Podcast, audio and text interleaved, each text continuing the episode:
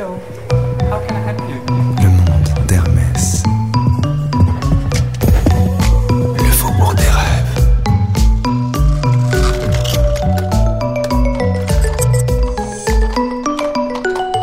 Aujourd'hui, on parle dorure, frappe et pince parapluie. Épisode 8 Valérie Bénardeau, artisan, commande spéciale.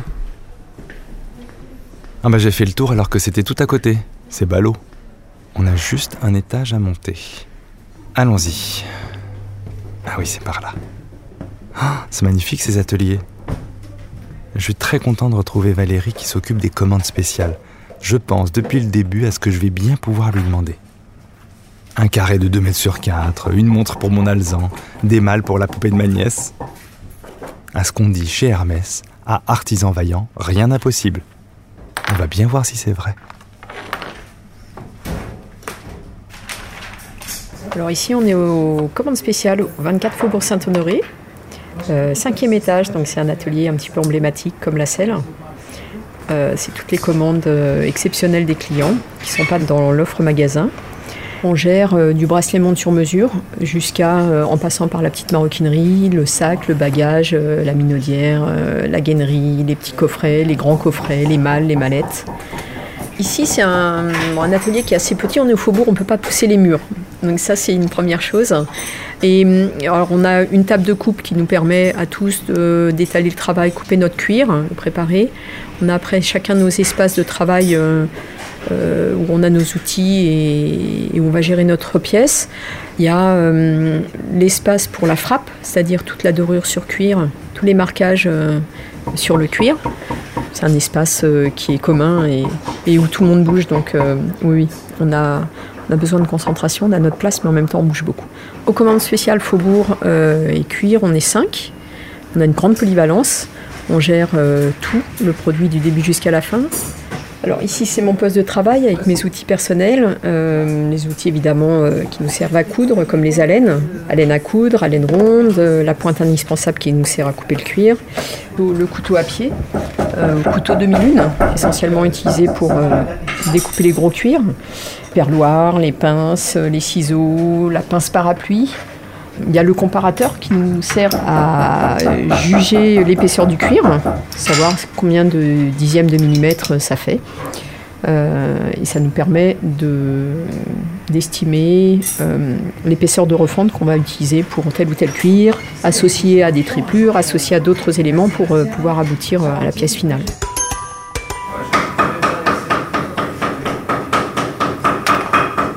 T'en as d'autres à taper, Pascal, ou pas? Alors, devant moi, j'ai une commande spéciale. C'est une demande d'un client pour offrir à sa fille de 13 ans. Euh, il va lui offrir un très beau cadeau qui est un presse-papier Saint-Louis euh, Cyclade euh, qui va être mis dans un petit coffret gainé en veau Swift. L'intérieur sera en bleu saphir. Et la difficulté de ce projet, c'est de faire tout le support du presse-papier et du gainage. Et en même temps, comme il pèse quand même assez lourd, de faire une empreinte pour protéger et en même temps mettre en valeur ce presse-papier. Quand le client souhaite une commande particulière, il, va, se rend dans un magasin, une succursale, euh, quel que soit l'endroit dans le monde. Il est entouré par un vendeur qui va l'aiguiller dans sa demande. Toutes les demandes seront transmises au faubourg, euh, étudiées par la direction artistique. Si euh, elle est validée, bah, on continue le processus. Si elle n'est pas validée, on lui fait une contre-proposition. On essaye de l'amener sur euh, quelque chose qui collera euh, à l'image d'Hermès.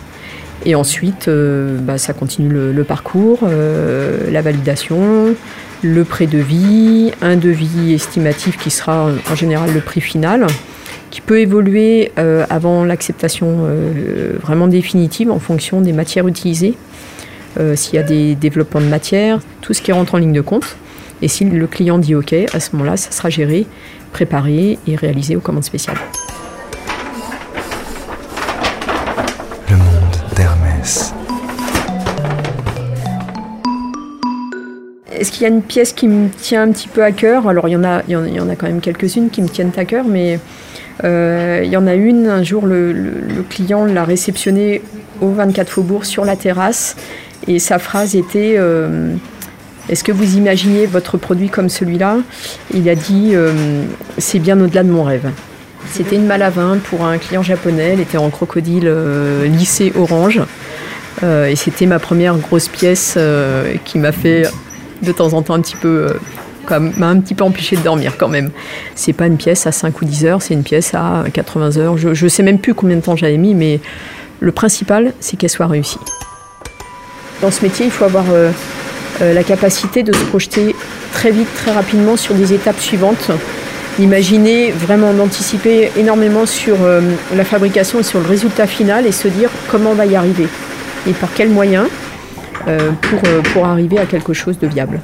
Un dessin sur papier, c'est très beau, on peut mettre les codes que l'on veut, et c'est en aucun cas la réalité d'un volume, d'un poids, d'une dimension. Et du coup, on passe par l'étape maquette pour avoir un visuel et surtout une maquette qui est neutre pour que la personne se rende compte que son désir sur un papier c'est une chose, mais en réalité voilà ce que ça peut donner. Est-ce que ça lui convient? Est-ce qu'on doit euh, rétrécir un peu, l'agrandir, allonger, etc. Changer la forme parce qu'en final ça ne lui convient pas, il n'arrivait pas à se projeter réellement sur du concret?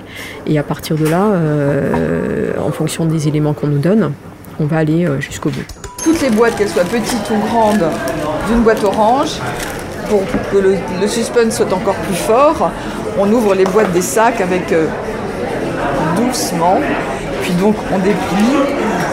On déplie pas ça comme un cadeau de Noël, hein. on déplie ça avec, euh, euh, attention et lenteur pour découvrir non pas le sac, mais une pochette en tissu où là on met du temps à l'ouvrir et là on tire le sac. Dans la journée, on croise euh, alors aussi bien les clients que la direction, que euh, les collègues des autres ateliers, donc les celliers essentiellement. Euh, c'est comme une fourmilière, c'est une fourmilière ici. On ne reste pas toujours dans l'atelier parce que déjà par notre polyvalence et par le fait qu'on gère toutes les étapes de fabrication, on est amené à bouger, à descendre l'étage en dessous pour accéder à certaines machines techniques. Puis en même temps, à un moment, il faut s'aérer la tête aussi, donc on bouge, on ne reste pas tout le temps ici. Alors faites attention à l'escalier. Celui-là, on le connaît nous par cœur, mais vous faites très attention. Il peut être traître parfois. Notre espace de machine, euh, le local technique, on va dire, est ici, pour des questions de place et puis euh, d'hygiène et de sécurité. Cette machine, c'est une machine à refondre, c'est-à-dire qu'elle euh, permet de désépaissir le cuir.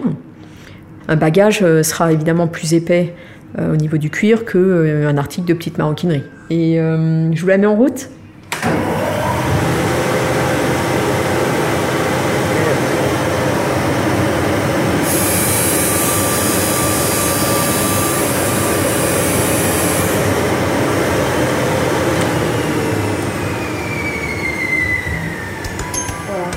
Moi, je suis rentrée en 1989. Il y avait tous les ateliers de fabrication qui étaient au faubourg, dans les différents étages, du troisième au cinquième ou sixième. Alors, en fonction de par où on arrive, c'est cinquième, sixième. Donc, il y a ce côté aussi où on se perd euh, très facilement.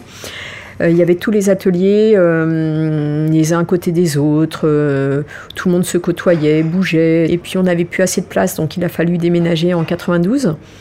Alors, les ateliers ont bougé parce que l'entreprise a grossi et que c'était plus possible au niveau espace de rester au faubourg. Donc euh, les seuls qui sont restés, ça a été euh, la sellerie, l'atelier emblématique de la maison. Et puis il y avait un petit atelier qui restait, qui faisait de la réparation, euh, un peu de production, un petit peu de, commandes spéciales. Et puis je ne sais plus vers quelle année, je crois que dans les années 95, 96, on a réellement créé l'atelier de la commande spéciale.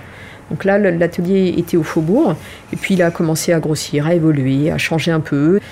Euh, le, métier de la sellerie maroquinerie, c'est au départ un métier d'homme, puis au fur et à mesure, la, profession s'est féminisée, et il y a de ce fait peu de, femmes qui font des malles et des mallettes, parce qu'il y a quand même un côté physique, puis un côté exceptionnel. Donc euh, je, je suis vraiment heureuse de le faire. Le client a un rêve, on essaye de le concrétiser, et chacun rêve à sa manière. Et on arrive à, une pièce qui est, concrète, qui est là, euh, et qui fait encore rêver derrière parce qu'elle va passer les années, elle va durer dans le temps, on la retrouvera dans 10 ans, 20 ans, 50 ans, 100 ans, on ne sait pas, mais elle va, va perdurer bien plus que nous.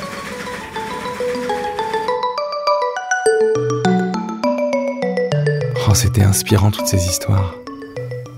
Oh. Ça vous dirait de prendre l'air 5 minutes? Parce que là, tout près, paraît qu'il y a une vue imprenable. Vous me suivez?